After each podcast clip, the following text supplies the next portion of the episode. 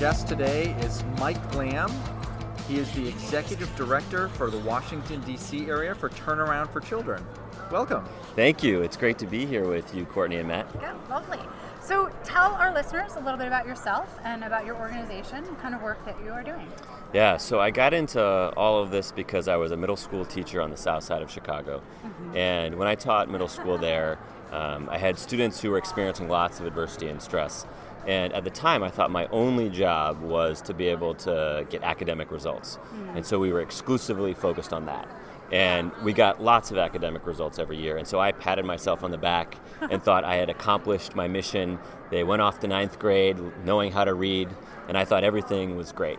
Uh, but the reason that I do the work that I do now is because of what I missed. Mm-hmm. And that's the work that Turnaround for Children does.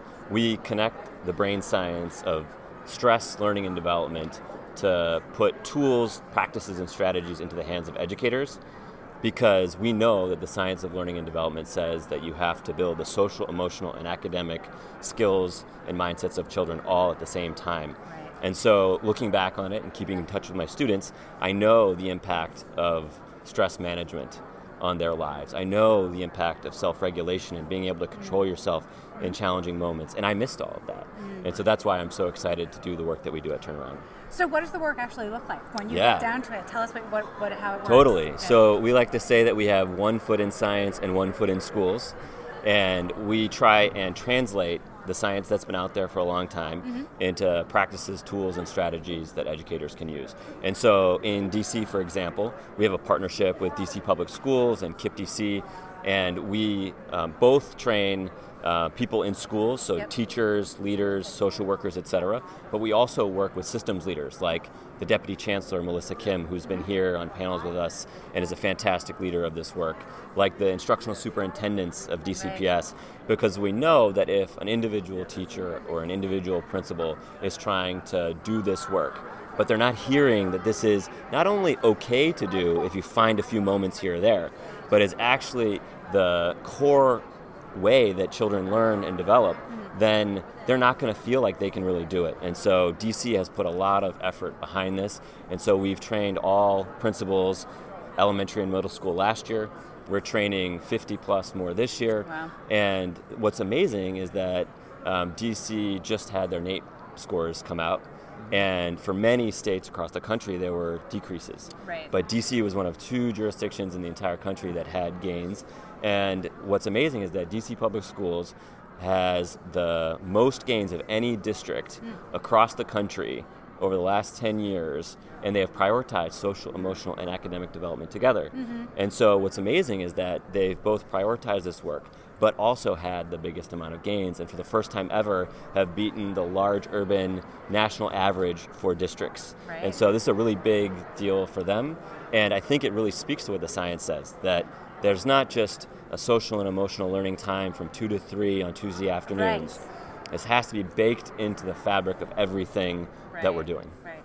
Do you find that it's difficult to convince educators and other leaders of this, or do you feel it's more like people are ready for it or ripe for it? Yeah, I think that's a great question. And from our experience, uh, we see educators being ready for it. Right. And I think ultimately we have not shied away from using the science mm-hmm. to drive all of our trainings and all of our work. And we got a lot of um, advice early on to shy away from the science. Right. Don't use words like amygdala, hippocampus, cortisol, oxytocin yeah. Um, for educators because it was too much for them. Right? Gotta make it accessible. Right. And right. we've kind of ignored all of that. Good. And what we've seen is that educators love hearing the science because it explains their world. Right. It explains the challenges that they're dealing with every day and creates a pathway for them to actually get the results that they want.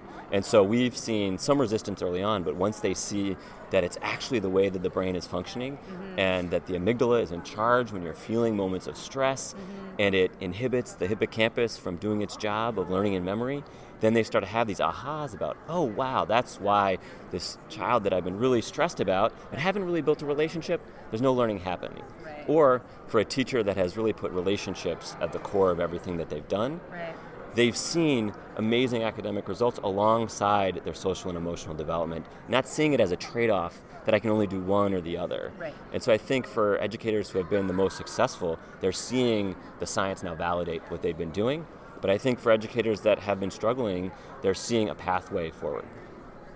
So when you see some of the, I, let me put it this way: some of the tools I've, I've seen, that the things you're describing, I've seen it in some other schools happen at a much lower level. You Yeah. know, just the beginning that explaining that brain science really is is like the key to everything. Yeah. And it's, like you said, you're seeing it in the kids, but it hasn't always been successful.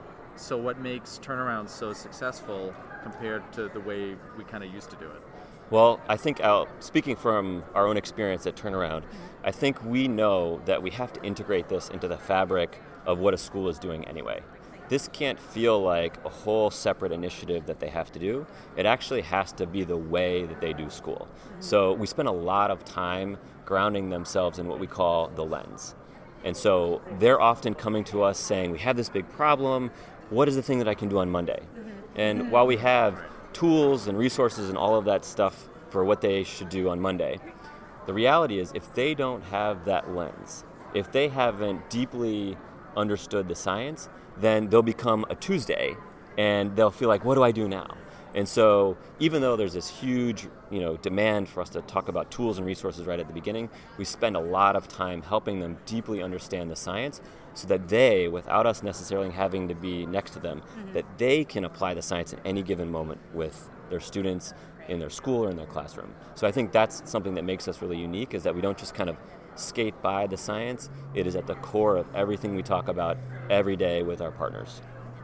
So you said you are in the DC area. So where else is Turnaround based, and how can people get in touch with this? Yeah, awesome. So we are in New York and have been for a long time.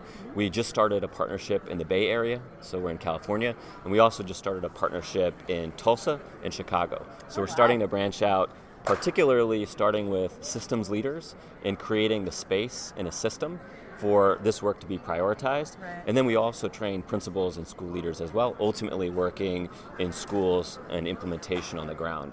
So I think one thing that's really unique is that we've started to work primarily with systems leaders and school leaders 1st to mm-hmm. make sure that they're really owning all of this work from their level and that they're starting to realize the ways in which they might be making it harder for a fourth grade teacher in a classroom in one of their schools to actually prioritize this work. And so if you're interested in not only school level work but also systems level change, then we'd love to hear from you. And you can go to our website, mm-hmm. turnaroundusa.org. And we're also just launching a podcast called The 180.